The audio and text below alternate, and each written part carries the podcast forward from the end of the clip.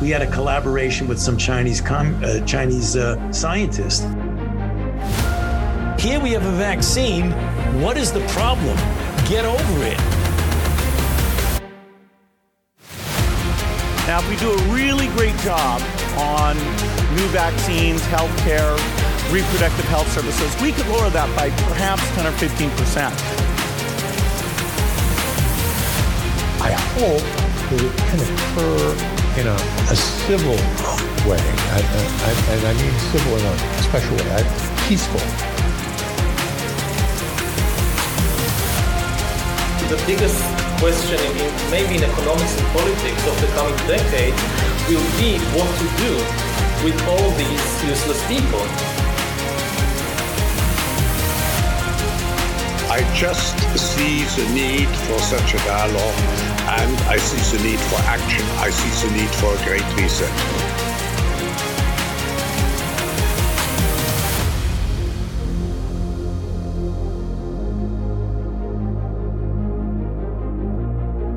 We are three years, 11 months, and four days into 14 days to flatten the curve. Thank you for joining us today. I'm Johnny Anderson alongside, well, we got a full house, don't we? it, it is going to be interesting. Uh, I'm going to start with, uh, well, we got everybody here. We got Bruce Adams, we got Ned, and we got Marty Foster. Uh, let's start just, with a fan favorite. Yeah, let's start with the fan favorite, the man that has nothing to say, who mentioned it in prep that he has nothing to say, but he's here anyway. Marty, how are you? I'm fine. Thank you very much for asking, but I really haven't got a lot to say. Got most of the things off my chest uh, with yesterday, uh, or you know what we recorded yesterday. Um, I, I feel like I'm in in need of oratory Viagra. Okay, something I to can- put some, I can lead back accommodate. into the paper. I can accommodate. I, I tell you what, I will start. Uh, should I start with that? No, no. I'll, I'll let Ned do his thing uh, because this is, you know, he's he's going. Uh, uh, but I suppose we could start. I don't know. We'll see. Ned, how are you? Fine. Very Fine. good. Bruce. It's, it's, it's just nice just have a giggle. Yes, of course. We just had a big giggle in uh, uh, in prep. Yeah, Bruce, how are you? I'm healthy and alive, doing well. And Johnny, how are you? I'm doing fine. If I felt any better, Get it wouldn't your be act legal. together, yes, mate. I know. I'm trying to get all this stuff worked out. Shall I start with something to put lead in your pencil, Marty? Oh yeah, put If that you- purple thing in purple pill in his mouth. Okay, If let me let me ask mind. you. Yeah, let me let me ask you a question just to, to kind of lead up to this, just to kind of frame it for you. What do you think of Joe Biden and his faculties? Do you think that he's aware of everything that he does, and he's he's very well spoken, and he can manage situations, and he doesn't have to worry about reading scripts, and he can just deal with world leaders right off the the cusp, The cuff. things. I, uh, not off the cusp, but off the cuff. Cuff, Uh, yes. No, no. The man No. is the man is completely demented, or is one of the best actors on the face of the earth because he's having to get the mental uh, faculty instability defense ready because his time in court is coming. Um, but I think his, his his legal team are getting that in place, and it's always easier to to put that case forward if it's actually true. And in this case, I firmly believe he is away with the fairies. But I've you're about to. I've got a question on that way. You just made something pop into my head. Is there a drug out there, or is there some form of medication that can put you in a state that simulates dementia, and then Uh, when you get weaned off it, you're That's okay a, again? that's a very good That's a question. good question. Yeah. Um, it wouldn't surprise me. They can make anything these days, can't they? Because you've know what I mean. do- There's been such a radical decline all of a sudden, and then he's there. It's not all of a sudden. It's not. No, all it's of been an ongoing thing. Yeah. Yeah, but it happened. I mean, he was speaking within a period of about two, three weeks. Yeah. He really went Yeah. He went right off the edge. He was in politics as he was. He was. Oh, he's been in there a while. He's been VP, very Oh, no, no, no. He's he's been he's actually He's our been around- oldest and he was serving born in it. politician. I think. Yeah, he's been in there our forever. serving politician. He's been in there since he got out of college, I believe. and yeah, so another one with no flipping experience about anything. But um, you would have thought if he'd been in it that long, um, he might have made it uh, to the top job a bit sooner, perhaps. but he he, he didn't, and Well, so he- maybe he he's that that fainting goat sacrifice that um that certain shepherds use. You know, you know, you Oh, breed God. you breed a goat. There is a breed of goat that faints um as soon as it's startled. And Is this um, the movie they made, The Men That Stare at Goats? Is that no, no, No, no. This, no, this no, is no, an no, no. actual actual breed of goat, and it's it's there so that if you've got an expensive herd of sheep or flock of sheep, I should say, and the wolf rocks up, this goat faints, and all the sheep run away, and the wolf eats the goat. You see. So I that's see. that's the idea. That's the idea with Biden. I think um, Oh, he's that's a he's horrible been thought. he's a fool guy. And He's a are you now going to show that last press conference that he did No. where no okay No, but you, no. you do have a piece of, of vt somewhere don't you I do, yes. Uh, do you remember? Uh, this is a, another member of the cabinet that's speaking on his his cognitive abilities. Bruce, do you want to weigh in on any of that before um before we you know get to this clip? You have already seen the clip, so you can't give any spoiler alerts. No, I was just uh, kind of going over uh, some of the numbers and statistics uh, on Biden when he went into office and whatnot. So Okay. not really Just anything ba- to add. basically, I mean, he was just um, a vice presidential butt bung for Obama, wasn't he? Well, that and he was actually put into the Senate by Armand Hammer, who was um, what we call Lenin's capitalist. So that's who he was actually known as. Uh, but anyway, uh, Yeah. who re- actually replaced uh, Al Gore Sr. Oddly enough, I that like was his, his Senate seat. Yeah, I How like dare goats. they create a goat like that? Oh, goats are It's- lovely. It's, it's insane. yeah. they? Do you remember the cabinet member, the uh, the Treasury Secretary, Marty, uh, Miss the woman you called Miss Betty White? oh yeah yeah yeah Yeah, i do Yeah, well, sh- she was speaking in a CBS interview about Joe Biden's cognitive abilities, and see if you agree with this assessment or not. And she, I mean, she lays it all out there. Special counsel Hur's report came out and it called President Biden a well-meaning elderly man with a poor memory. Do you agree with that? I absolutely disagree with that. I work very closely with President Biden, and I'm often with him on foreign trips and important meetings with foreign leaders. Um, I've in both of his recent um, meetings with President Xi. These are long, difficult meetings, and he's at the top of his game. He understands the issues. He's articulate in um, framing uh, responses, um, not just talking from notes, but in real time, interacting effectively um, to what his counterparts put on the table. He has a deep understanding of the issues, and um, I, I think that um, what the special counsel said was very unfair. President Biden is a very effective and thoughtful leader. We're lucky to have his leadership. You see, I think you're just misreading things, Marty. I I had to put some lead in your pencil there. um i reckon that this is a case of uh, don't let the cat out of the bag because that very elderly lady who is in charge of your money if she admitted that biden is a dementia ridden um, geriatric, then she would have to fall into the same category. Um, I know I've got someone close to me, actually. No, I, I try and keep them as far away as possible. All right, it's my mother-in-law.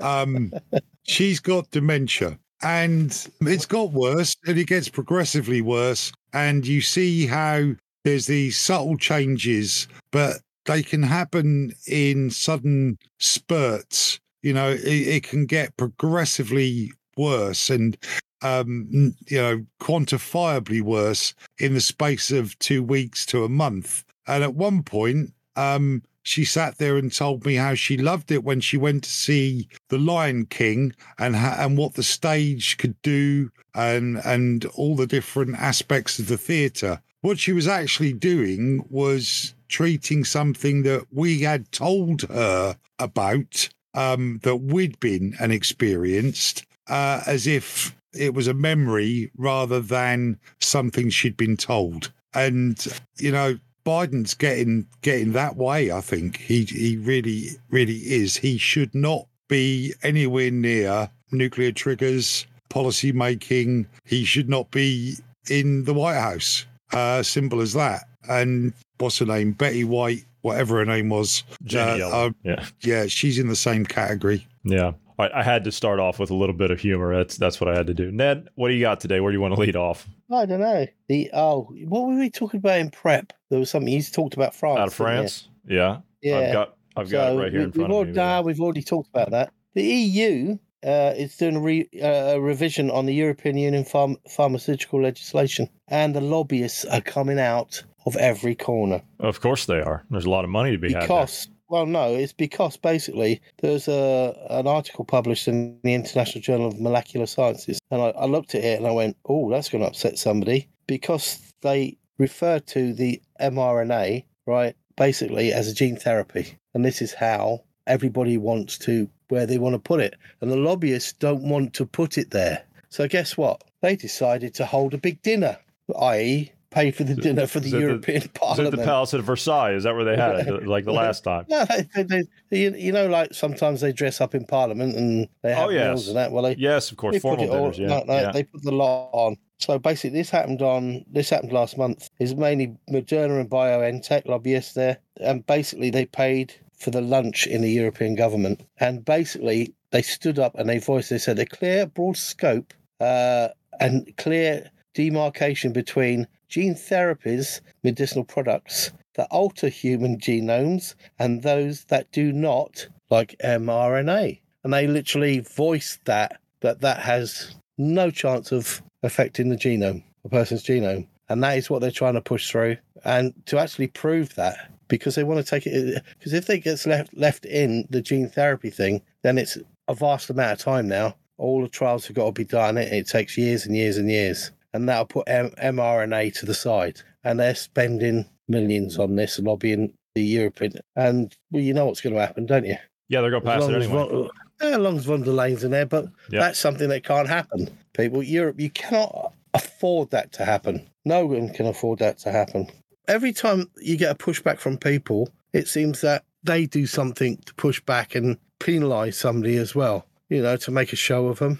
One of the doctors in New Zealand got stripped of his, finally got stripped because he, he he went to a tribunal and they finally stripped him of his uh, titles and everything. And he was one one of the guys in the early days, so I was following it. It was a, uh Peter Canaday, and he questioned it from the beginning, all about uh, COVID. I mean, it, it's he. I mean, he was uh, a doctor on internal medicine, respiratory intensive care, radiology. He's got a list as long as they come, and he fought this from the beginning. And he actually took it to, and he went to the tribunal. He even had lawyers there and everything. And normally at a tribunal, they make a decision. This took months, and then the decision was made against him, and that was it. That's all that came out of it, and he's lost everything. That is the risk that you take Yeah. when you put, you know, your future and you know your, your very livelihood in the hands of the courts, because the courts are appointed by politicians. The politicians are sponsored and paid for Oh, by yeah, we know that. business. But I, And personally, it's an ethical and moral. But I, I if- tell you what, respect, man. That is something. yeah, There's not enough of it.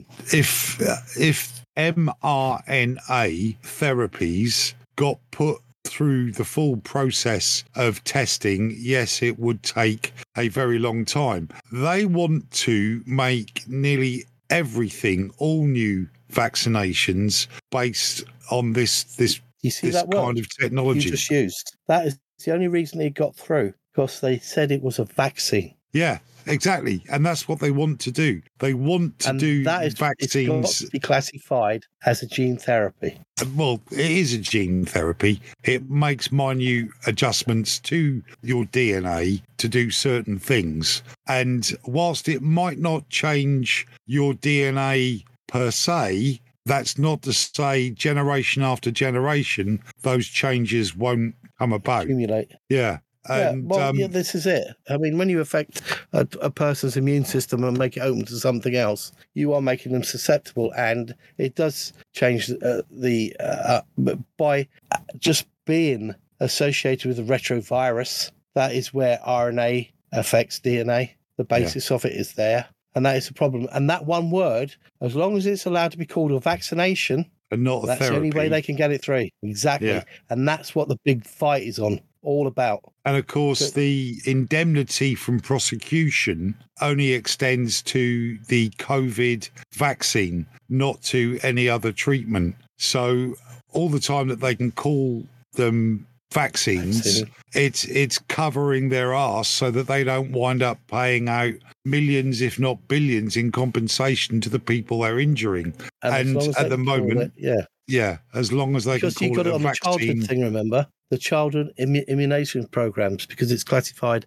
they're saying it's a vaccine, and this is where it's got to stop. Because Yeah. once it gets classified as gene therapy, it gets removed right away from the children. You see what I mean? Because then, Yeah. because they get immunity via, especially in America as well, they get immunity via the child immunization program, don't they, for vaccines? Because once it's in the American program, Yeah. they can't be held accountable. Isn't yeah, that it's, right? li- it's been given liability protection at that point. That's why they want to Yeah. add it. Yeah. That is that vaccine status has to go. Yeah. It Uh, has on to be classified as gene therapy. on Sorry. screen here while you're no no no while Sorry, just Marty. I didn't mean to interrupt, but yeah. I'm sorry, I didn't mean to interrupt you. um, this this chart that's here on screen, these are uh, official numbers out of the New Zealand government. The blue line that you see here, this is, these are numbers that are reported over the course of uh, going on three years uh, of a co- COVID vaccine rollout. These are the excess deaths. The blue line that you see there are people that took one dose. The red line are people that took two doses. Purple line is the people that took three. Green is four. Orange is five or more doses. And the people that took zero doses are the black line there at the bottom. That's actually lower. So the That's that's the like bottoming out. expected number Yeah. yeah the expected number of deaths amongst people who didn't take the vaccine has has fallen so people who didn't take the vaccine have not died as much as people who do there's an anomaly there because you say the blue line was one dose One dose, yes. yeah the red line is two Yes. Yep. which is higher than the blue, but the purple actually falls below, which is three doses, Correct. falls below two doses. Uh, Makes you wonder, doesn't it? I want to jump in real quick. The the the one dose was higher. Like it, it looks like f- to me, the people that took one dose, it killed off a lot of the ones that took one dose. The ones that went and took two doses were the remainder of the ones that took one dose. Yeah. that's why I think the numbers are lower there uh, than the others. That Uh, makes it- sense. it- And the Yeah. crossing, the crossing of the line that you see right there, that's a cross of the people that took three and the people that took five or more. So that's not two. Yeah, and the thing is, they kept pushing it and pushing it, and you Yeah. really don't know Well, New Zealand had the exactly what was in them. yeah. Well, New Zealand had the the most strict mandates under Ardern, if you recall. Yeah, it was compulsory there. Yeah. And if and if you look at the information that come out on the maps, there was very localized area where they were higher than other places. It's like, I mean, some people say that's a conspiracy, but it wasn't like across the board. It was prevalent in certain areas, and that's pretty scary if you But think about it. there's within New Zealand, and I'm only going from you know stuff I've I've heard. I've not visited the country personally, but I know you have. But there is a, there's a distinct distrust between the Maori people and what they call the Pakeha, the white folk, and there was a lower uptake amongst Maori people for the vaccine than the, there was amongst the white uh, and other races population within within New Zealand. Uh, and I and I think that may have also had something to do with it. And as I understand it, there were areas of New Zealand that were basically turned into um, detention camps for for people who refused to take the vaccine, and it worked out fairly easily for them because they were all Maori communities. So um, Ardern had her, her work sort of almost half done for her. All she had to do was put a police cordon around that particular town village. Just before we close off on this, or you carry on with this, I don't, I don't know. The the whole idea was open to my eyes when you mentioned about CRISPR, and I watched the documentary about its development. It's and, interesting, wasn't it? and when when you've got a treatment that can perhaps uh, reverse uh, congenital blindness or deafness Yeah. by splicing um, a, a you know a, a new gene in that that that fixes the problem, then why wouldn't anybody want that if they could have it? What I think is happening is they are doing trials with mRNA to see what they can do with it. But the thing is, they're not doing them in controlled laboratory conditions. They are using the entire Yeah. planet global- as, global as guinea pigs, as a global lab. And uh, we speculated quite some time ago when during the vaccine rollout that oh look that needle didn't appear to go into that politician's arm or oh look that celebrity hasn't really just had a jab they've not because they, they they put it on tv they put it Arnold out there to, to Arnold yeah Schwarzenegger. He went with a with a mask on through the drive-through vaccination thing, and Bruce actually caught it on the video before I did. They took the cap off of the needle, and the the the woman that was administering the injection put the cap on his arm, and then put the needle into the cap. when the the syringe, Yeah. like when she pushed the plunger down, it was empty. Now, to be fair, it could have been a case of they'd already done the jab. They realised they didn't get a very good shot. They didn't want to give him another one immediately, so they pretended to do Could it. been. Maybe, you know, Maybe. ju- just to I just to play I devil's think- advocate there. Yeah, I I think that uh, my my speculation is is that none of them took it, uh, and I think Yeah. didn't we talk about there was an exemption that was given? Ned, you brought that up a couple of weeks ago. There was an exemption that was given, but there was a gag order that had to be signed. Australia. Yeah.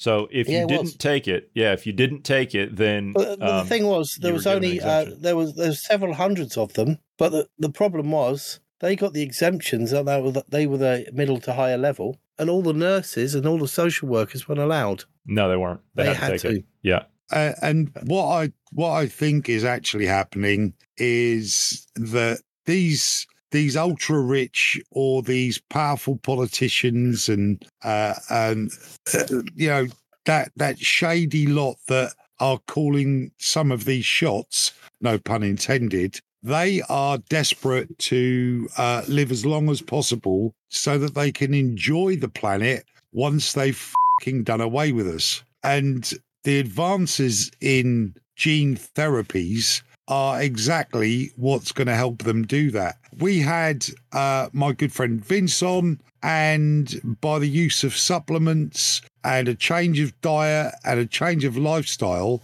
not reversing the aging process, but certainly slowing it down. These bastards want to want to reverse it. They they want genes that will make them forever young. I mean, your body tells itself when to start shutting down. Up to a certain age, your liver can regenerate new lobes. Your brain activity and the way your neurons fire off and link together to create, I don't know, knowledge stored. Links.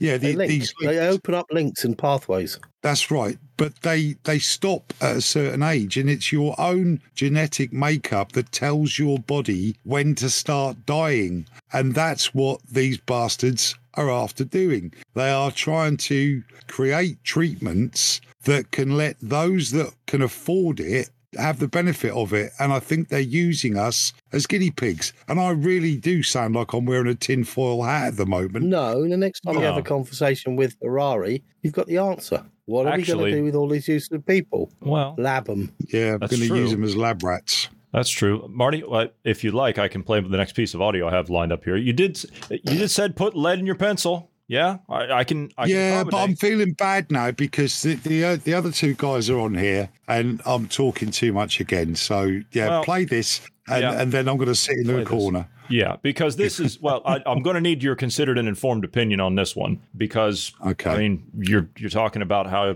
they're going to It's live not, it's not going to be about guns and things, is it? No, no, no. Of course not. I would never Okay. do such a thing. Being a filthy American as I am, like that, absolutely not. Not going to be anything about guns. No, this is about how going forward in the future, how all of our choices and all of our bodies, all of our bodies are going to be merged into one thing. And nobody says it better than, well, this individual here. When we talked about the first industrial revolution, we had, of course, the steam engine, uh, we had electricity, but now we have a multitude of technologies. all working together to a certain extent in combination. Just think of the power of the combination of artificial intelligence, quantum computing, and big data. Uh, so it's a combination of the different technologies which really bring the fundamental change. And finally, um, I think we have to be prepared for a world where we see a fusion of our physical our digital and our biological uh, dimensions. So it will be a world integrating the physical, biological, and um, the uh, di- uh, digital dimensions. So it will be a new world. And um, I'm looking for a minister in 10 years. Uh, probably it will be completely different from what it is now. Yeah. Um, you've all seen the film Airplane, haven't you? Oh yeah. You know the scene where the woman's in hysterics and talking crazy She's stuff about slapped. Yeah, and they're queuing up to slap her. Yeah. There should have been a fucking queue there, right up next to the shake there that he sat next to, to slap Schwab round his big wobbly face. I would have been at the front of the queue if I'd have been in that seminar. Nobody else would Um, have gotten a chance if you'd have been at the front of the queue. I think you'd have done, No, I'm, done the job. I'm very fair else. minded. I'm very fair minded, and I'd have just slapped him hard enough so so that um, he remained conscious for all the other slaps that he richly deserves. So yeah, there's my opinion I've on got a funny feeling though. He might actually like that. Well, if he started to get aroused, we'd change the tactic. Yeah. Um, we, we need to find out what his safe word is and make the He's a- bastard say it. All right. He's he's 85. so I, I don't think he's got many years left in him. I don't I don't know. I, I don't know if he's going to live to be as long as his mentor was. What was Kissinger 100? You know, when he when he finally kicked the bucket. So uh, if he if he makes it another 10 years, I'll be surprised. Schwab. He's he's Yeah. looking a bit he's looking a damn sight worse I now than what he seriously was a don't few years care. ago. Oh, I don't I either. seriously don't care. I, I don't either, but it's the fact that the agenda will carry on is the point that I'm trying to make. Yeah, Yeah, but they, he's- they've already handed face that is- His, his face is out there. He knows that. That's what we Yeah, said right from the beginning. It's it's trying to get digging right deep and behind these bastards. It's the But same. the lot. older they get, the older these, the closer these Machiavellian old twats get. People like Biden, people like Soros, people like Schwab, even Gates. The closer they get to a wooden box, the more keen they are for these advances that make them think that, that it's going to give them that level of more immortality um, the the keener they are to drive them forward, to drive that agenda, to drive that that narrative that gets them the gene therapy which they can afford. You know, out of loose change hanging around in their pocket, they can afford the the millions that it would cost to to have that kind of therapy.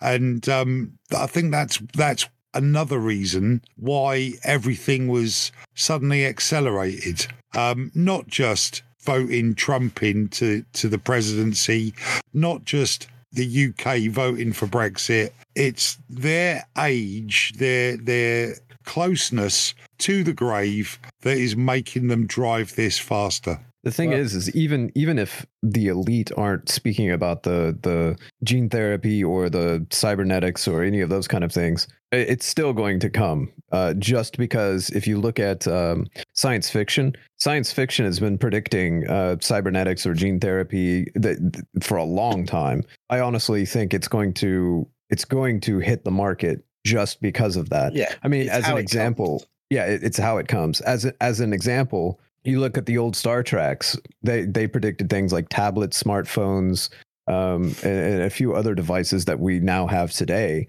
Uh, people use those as examples uh, to to create or to kind of help guide uh, creating technologies. And it, it's it's going to be no different for um, cybernetics and whatnot. Some of the advancements they've had in cybernetics, um, we, we've talked about it before, where um, they're able to use your your nervous system and you can feel. You, you can actually use the the uh, cybernetic to feel uh, heat, pressure, vibration, all those kind of things. Um, that's eventually going to be small enough to uh, house inside of just the the limb itself and uh, implant it in a human.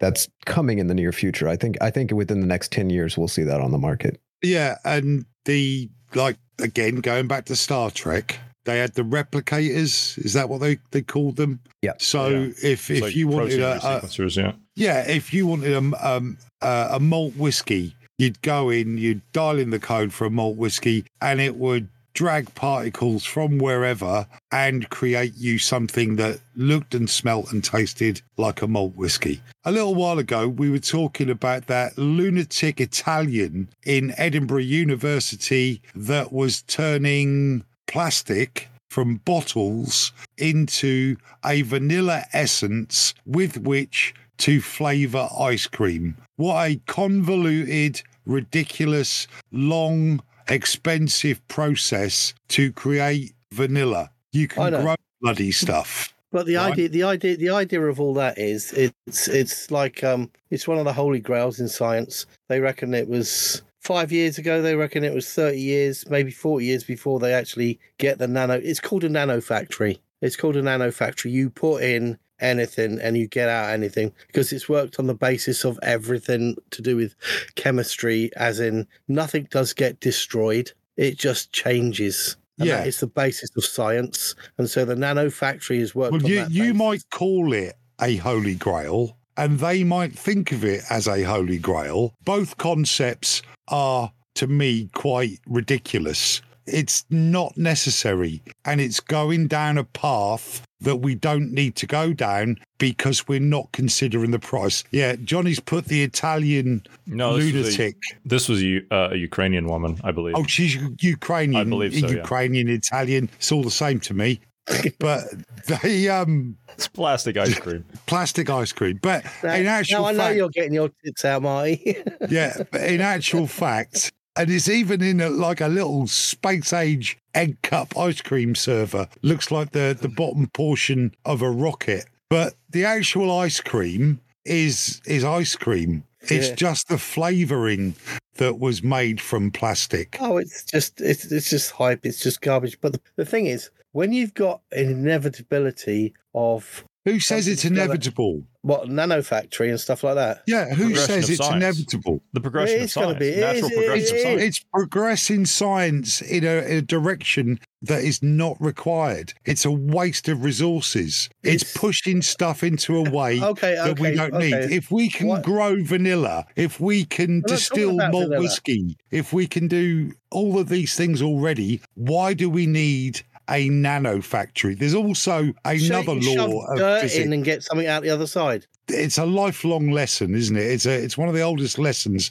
You don't get something for nothing. There's always there's always a cost, and I think the cost of pushing science in certain directions is too high a cost to pay, and that is the problem. We we have to stop telling ourselves that it's inevitable, that it's the holy grail. And I'm not having to dig at you because they're phrases fine. that they use themselves. No, I'm not praising them scientists for the ideal of it. The the thing is, it the, what they have. You see, it's the moral standing and the ethical standing and the controls that need to be put in place. If something's going to happen, they have to be in place. Whether it takes what you see, what they want to do is, which is proven over the last few years, that they've done straight away whack in a day, in a week, what should never have happened or what should have been investigated in a controlled science for 15 years. Yeah.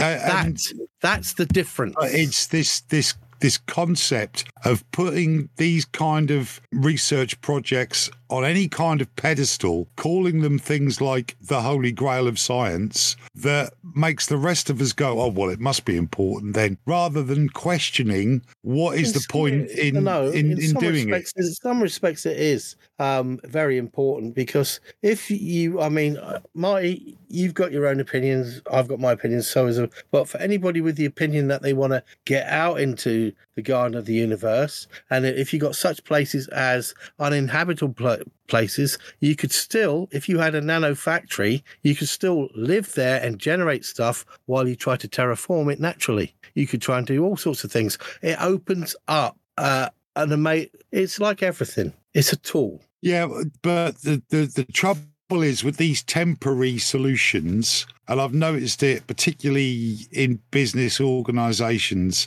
um, you've got a problem. Uh, you come up with a solution that is not ideal and it's pushed forward as a temporary solution, but they become the permanent solution. That's, and, that's, that's, what they've done to medication symptoms. That, yeah, that's that's that's kind of what happens. So yes, with a nano factory, you could take it off to Mars and it could make things for you.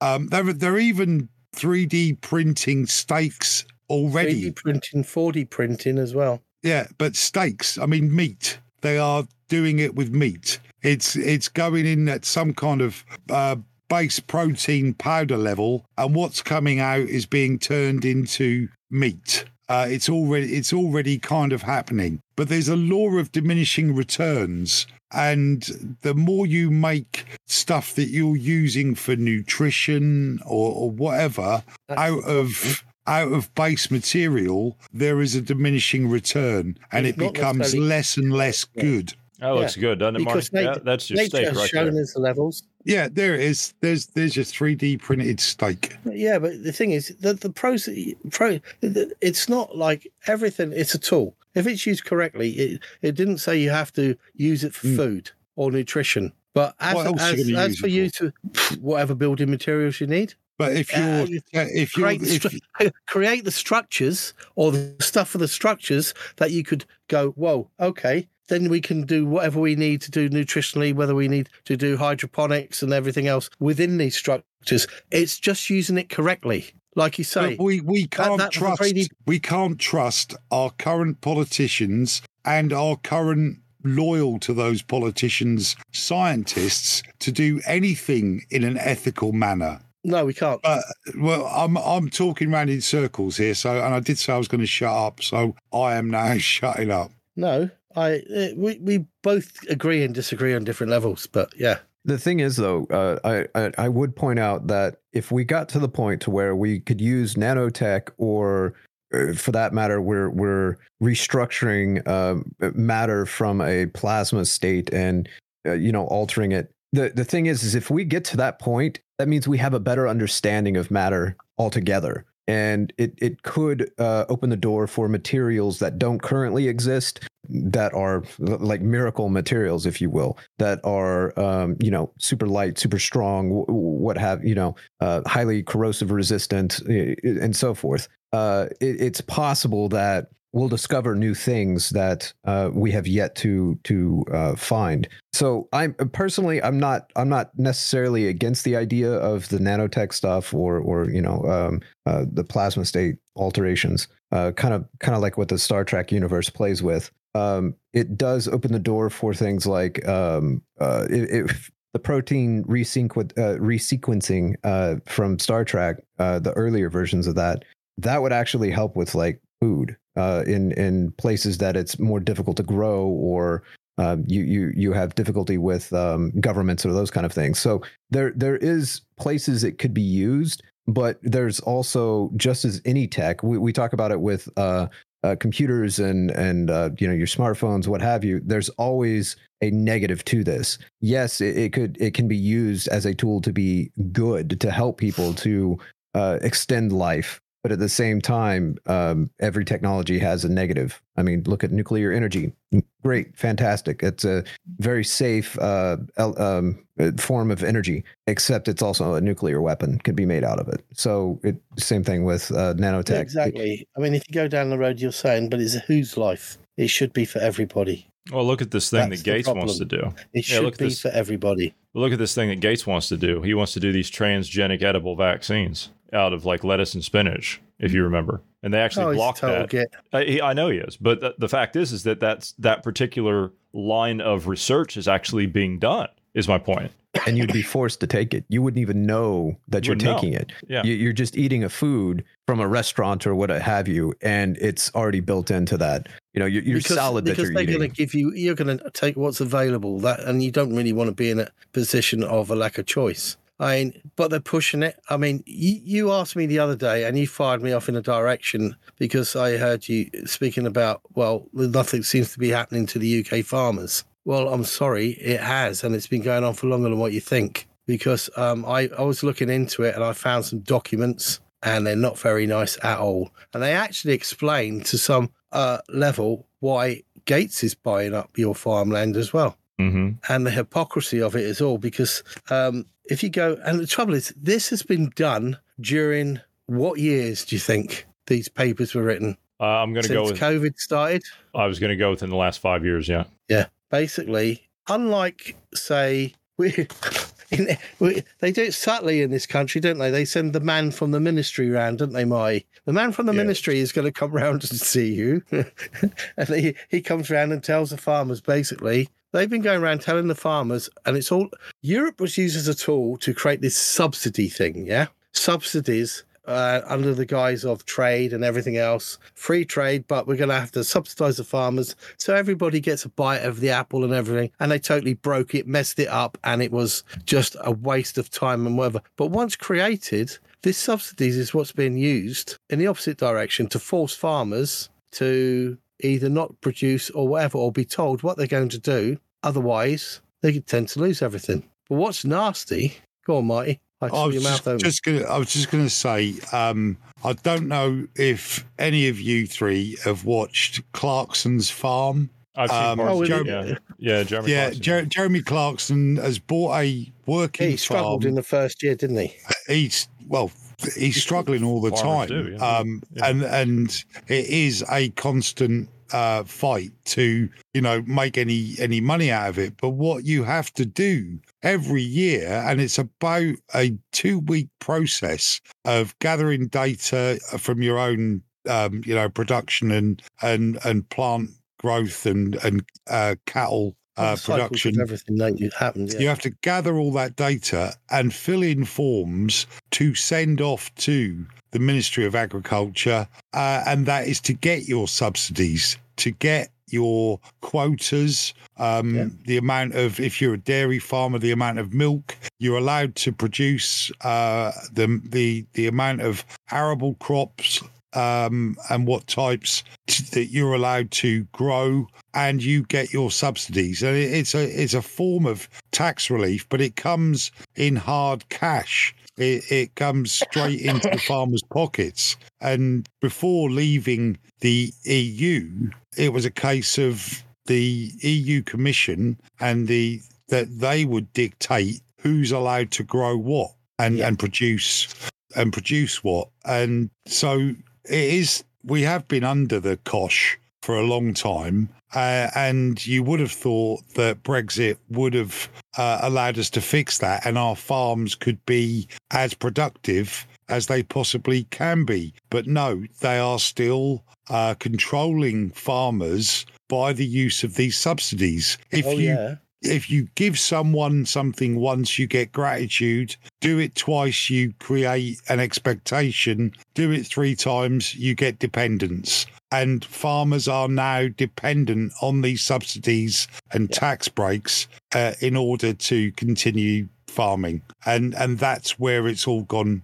horribly wrong. Well, it's gone right for them, the bastards in the dark. Yeah. Because in September 2021, UN agencies called on governments while all this was going on, right, to reappraise, yeah, and reorganize their support for farming sectors. And that's what they called. And the head, the director general of the FAO, which is, we've talked about the Food and Agri- Agricultural Organization, because that was the first one created before the actual UN, wasn't it? That was a trial Yeah, it run. was before the World Yeah. Food Program. Yeah. yeah, was a, a chap called Qu Dongyu.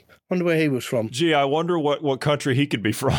right? Essex. So, He- he's- he's Essex. Essex. Yeah. so, so you've got the UN envir- um, uh, environmental program alongside the UN development program, all shouting this, yeah. But the thing is, what were the targets? The meat and dairy areas, because they then started to spout the greenhouse gases, yeah. And they came up with things like better nutrition, better production, better environment, better life. And then on the other side, this is for high income countries and on, on low income countries, yeah? They wanted them to stop large farming, reduce the use of fertilizers and everything else. Mono farming, you know, like one big product, yeah, over a large area. They wanted to reduce that. So then guess what gets written up? We've got That well, yeah. Well, what did they do? They they they also said basically they had the real cheek to say at the UN, somebody who's supposed to be helping the, to feed the world since the 40s and 50s, saying there's 2.37 billion people around the world that lack year-round access to adequate food. Yeah,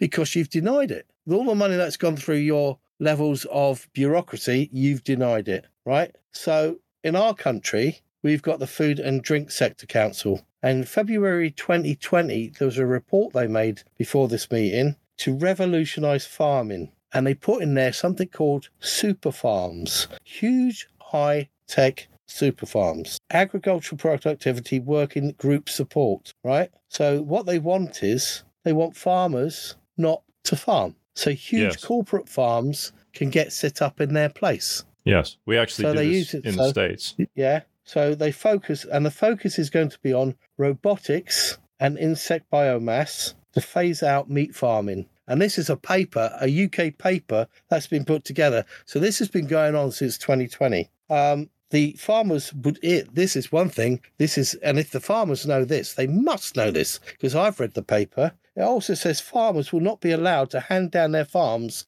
to their children You see, this is this is where Napoleon actually got it right. During Napoleonic times in France, laws were passed which said that when the landowner died, his land didn't just go to the eldest; it had to be evenly distributed between all of all of their all of his offspring which meant that actually french farms got smaller and less efficient whereas uk farms were getting larger and larger and more efficient yeah we used to which meant that farmers. Yeah uh, but Yeah. subsistence farmers. Yeah. Uh, and if Africa had good subsistence farmers who, first of all, produced enough food to feed their own family, then sold on their excess produce, that would be one thing. But no, these super farms and these mono farms uh, are becoming more and more prevalent. Uh, I mentioned my mother in law earlier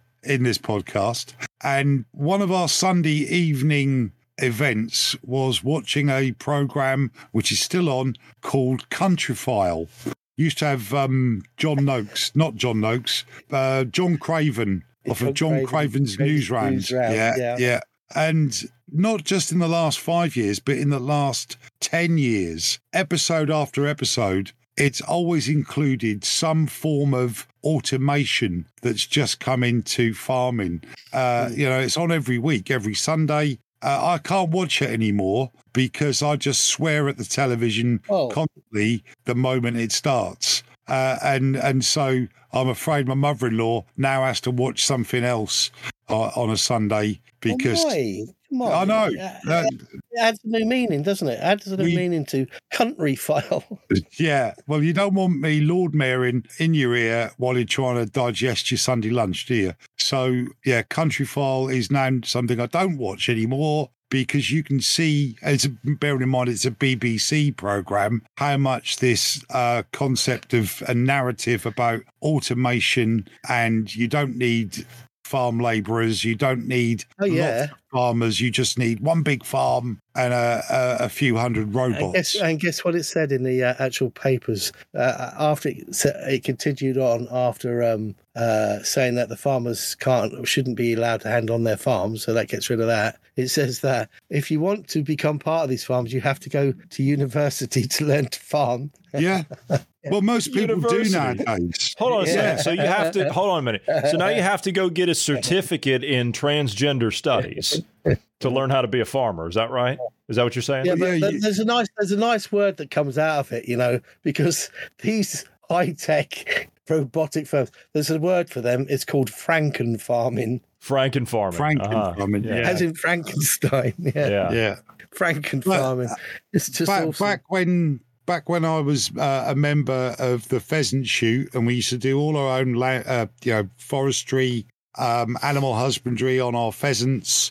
The farms that we had our pens on were mostly tenant farmers, and the landowner was the Squire of Southwick, and he was actually, or he he is, a solicitor from London who didn't have a clue that he was the the next to inherit the Southwick estate. it also includes the building where D-Day was planned, Southwick House, and uh, his his auntie died, and he wound up with a lot of it. So he had all these farms and all this land, and he just rents them out to tenant farmers. But those tenant farmers were also putting in their subsidies. And they used to get paid, and I'm not sure how much it was, but it was something like possibly twenty thousand pounds a year to put aside maybe just a quarter of an acre to a thing they called a game crop, which was just a strip of land planted with all the kinds of wildflowers and wild grasses that animals like to eat. And that's how ridiculous it was. That money was coming from taxpayers right the way across Europe, but mostly France, Germany, and the UK, because we're the ones who paid the most in. So they'd put aside a quarter of an acre and get 20 grand a year just for that. When you've got a farm of 50, 60 acres, if you've got that kind of yield out of each quarter of an acre, you're laughing. That's like what, what I said. You'll you'll never see uh, a poor a poor farmer. You'll never see a farmer on a bike. But they have to fill in a metric f- ton of paperwork to get their subsidies every year. Yeah. I'd just like to Uh, point but out. you might, say- not, but I mean, a farmer might be a thing of the past. I, I'd just like to point out. Go on. He, said that you'd never see a farmer on a bike. I know a lot of farmers that ride bicycles, at least in you know my home state of Ohio, and I've heard of a few others in some other states. And they say that if everybody would do that to you know go pick up a couple of things in in town at the shop or whatever, then what could the government do? You wouldn't have to worry about being dependent on their oil. That is also true. However, um, if I owned a farm and had enough land, room for a pony, I'd be riding in and out of town on a riding in and out of horse. town, not- yeah, that's yeah. true, yeah. Trap, pony and trap. Here, here in the states, uh, in Missouri specifically, I know this for sure. You actually can take your farmland and just let it sit there, and the government will pay you more than you could make on a uh, profit um, or you know for-profit uh, crop. And work Uh, hard and yeah, everything. we yeah. subsidize it. Bruce, you you actually you can still. I I know this is this is kind of like, but I, I'm pretty sure down there you can still. I think farmers and ranchers they still ride their horses into town to do Yeah. things. Yeah, And you- uh, you can still do that. We'll see some every once in a while here in the smaller towns. Yeah, somebody will come riding in on a horse and hit up the store or the convenience store or whatever, or go to lunch or something, and then uh, There you go, back. Marty. Scary. You I see? mean, if you Yeah. think, Uh, it's yeah, just scary something. thing about being here. It's like if you take, if you go back to one of those papers we saw before about absolute zero, they're talking about net no zero, impact. not no not absolute absolute zero. what as in was it 380 degrees Kel minus 380 degrees Kelvin? No, you've got net zero, and then remember the university has put uh, advisory papers to work with the government to get absolute zero, and it's under something called fire. If you looked it up, we talked about it a while ago, and in there it talked about only the three airports and no. Imports, Oh yes, no, yeah. no. You remember uh, no imports via ships or planes and stuff like that. And if you wanted to go to these only three airports, I mean, so how many restrictions are we talking in this country? I mean, Well- you add you add all these together with that. I mean, that has been going on since 2020. That paper. I mean, you wanted to know what's happening in this country, and it's nasty and it's shitty. So it is going on in a real bad way. that was Oxford University as well, wasn't it? That was Yeah, that oh, it was. Oxford. It was the College of London. Yeah. as well. Those horrible things. But all yeah, that aside, all that aside, I still want one day to be able to ride up to uh, a convenience store with one of those long poles horizontal out, out the front, flick off my reins, and tie a perfect clove hitch so that the horse is tethered before I get off of it. You see, all right, Marty, you need to go see. You need to visit Bruce. Yeah, he'll take you around. Yeah, Yeah, What, one of the go, in, other- go into a saloon with swing doors. I've got the hat. there is actually, um, if you know the movie True Grit, um, Yeah. one of the places I used to live, uh, Ridgway, there's a restaurant up there called True Grit. Um, they actually still have the um, tying post and whatnot Yeah. in front of the the quote unquote saloon. Um, and they have a lot of mem- memorabilia and whatnot in there because of the the movie. Uh, It shouldn't be memorabilia. It should be living. yeah. uh, and th- this this is where I have to be full disclosure, but that that fire thing, that that Oxford University, London City College, and whatever the other one was that that was doing that investigation. Um, I personally believe your food your, your normal everyday staples, and that includes the meat, shouldn't have to travel more than about 40 miles. So, if we had proper subsistence, diverse farming in this country, that would be a possibility. So, that would be half of the battle fought already. As Oh, for yeah. the restrictions about we're only going to have this many airports and people can't travel, they can f off. I'm off to Australia soon, so they can kiss my ass. Yeah, but your stakes in the UK, that was one of that's actually going back to Jeremy Clarkson, that was one of his biggest complaints. He's actually trying to do the process you're talking about. He's trying to Locally, do yeah, he's trying to do the grass-fed beef and Yeah. do it all organically and everything. And f- he was actually explaining this process in one one of his videos on on he was doing as a documentary. He said that it costs more for him to have the process naturally, as in grass fed, and and have it uh, put down and taken to slaughter, and uh, and then wrapped and and done all the- you know everything it has to go through and, and go through all the process, and then actually take it to market and put it on a plate. That costs more for him to do that within a twenty mile radius than it does for them to ship in um, Beef from what is it? Uh, Australia. beef from Australia, yes. Uh, and that's Yeah. that's I- actually done on the industrial level, and it's not even grass fed; it's corn fed. But it's the it's the economy of scale, isn't it? And it's wrong. It's absolutely wrong. Uh, and y- you know, you wouldn't mind paying a little bit extra if you knew that your beef or your lamb or your pork came from just up the road. Because you could feel a little bit better about yourself environmentally if you knew that your food hadn't traveled thousands of miles to get to you. Well, if you Um, think about it, at the end of the Second World War, I how do, much mate. I just have. How how much food was being produced here? But end of the war, there was loads because it was There's dig for everything. Britain, dig for Eight victory. times wasn't we it? were, we were producing eight times the requirement of our actual population. You're a net exporter. basically and they and basically then it start no because during the war it was ramped up so much Yeah, of and then course, of course. afterwards and basically then it started to decline this is and could be a self-sufficient nation quite easily definitely in But, food we're we're not being allowed to be. That's the problem. Look at what's happened. There- There's been recent. I say recent. In the last ten to fifteen years, there was the foot and mouth outbreaks that caused our entire and and all this stuff about Creutzfeldt-Jakob disease, where whole herds were put down uh, and so on.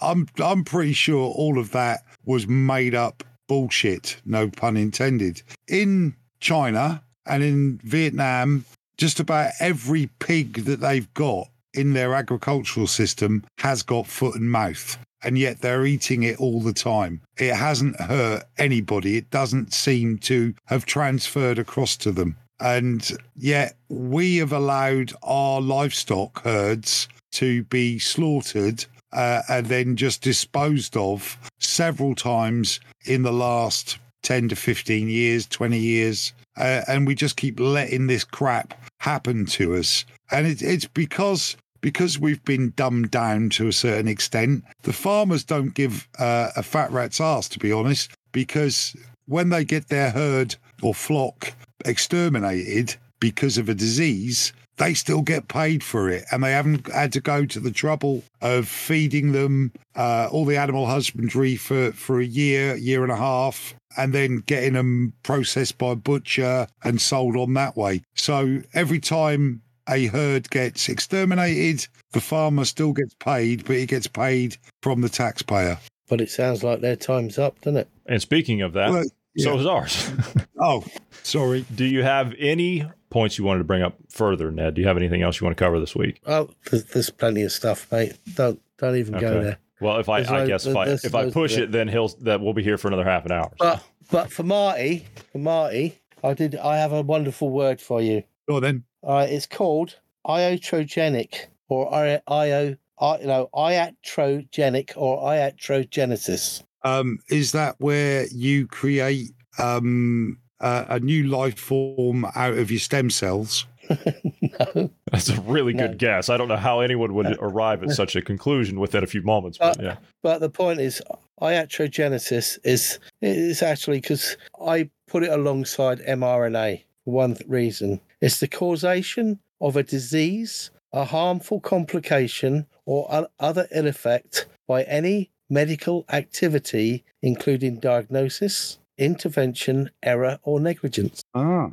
There you go. You know- and that, fit, that fits the bill, doesn't it? It does. And that's what I'm spouting off about every time we talk about a new advance in science that's going to do this, that, or the other. It's going to have that iatrogenesis, or however you pronounce it, um, done. as a possibility.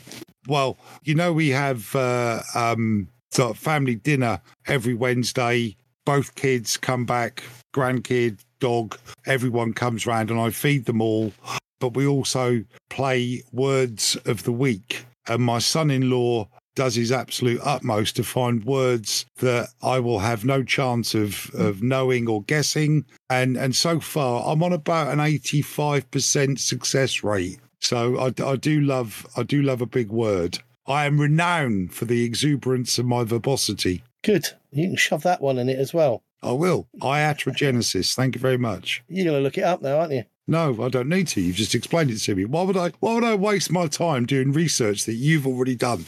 I, don't know. He's why I got more television to watch, Ned. You can't distract him from that. He's got more entertainment to clue us all into that because we don't watch it. Well, you have to. I'm. A, I'm a. No, I'm a I don't. Observer. No, No, I oh, have. Oh, to. you I have have to. to. He just needs to absorb I was, things. I was using the royal you. I have to because none of the rest of you do. So um, I never did I'm get your final analysis on the uh, the the entertainment series that I sent you. That's because we haven't still. We have still to watch the final episode. Oh goodness! Oh. All right. Okay. Yeah, no, so and there's a documentary to go after it as well. There and I'm beginning to have a very high opinion of John Adams, but I've got a funny feeling that that other parts of history, because didn't he want to call the president something quite different, Yes. as in the most very- high exalted? well, yes. like he well, these were suggestions that he put out. Yes, it was that, or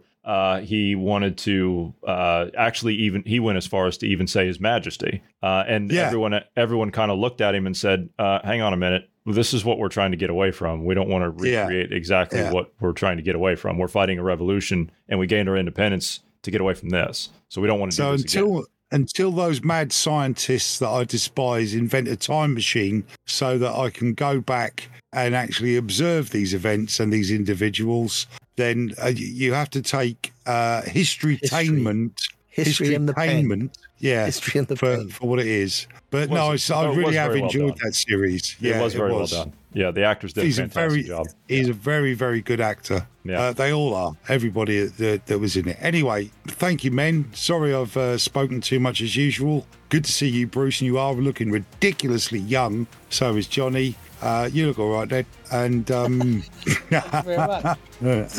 you're welcome. Anyway, thank you very much. Right, we will go ahead and call this one done. For those of you who are interested in supporting our work, if you like the content that you're hearing, we would appreciate it if you would consider becoming possibly one of our paid subscribers and or contributing a small donation to us. The link will be in the program description down below. Thank you very much. That'll do it for us for today and for the rest of this weekend. It has been an absolute pleasure, gentlemen. Thank you for being here today. Thank you to all of the listeners. God bless everyone and have a great evening. Good night.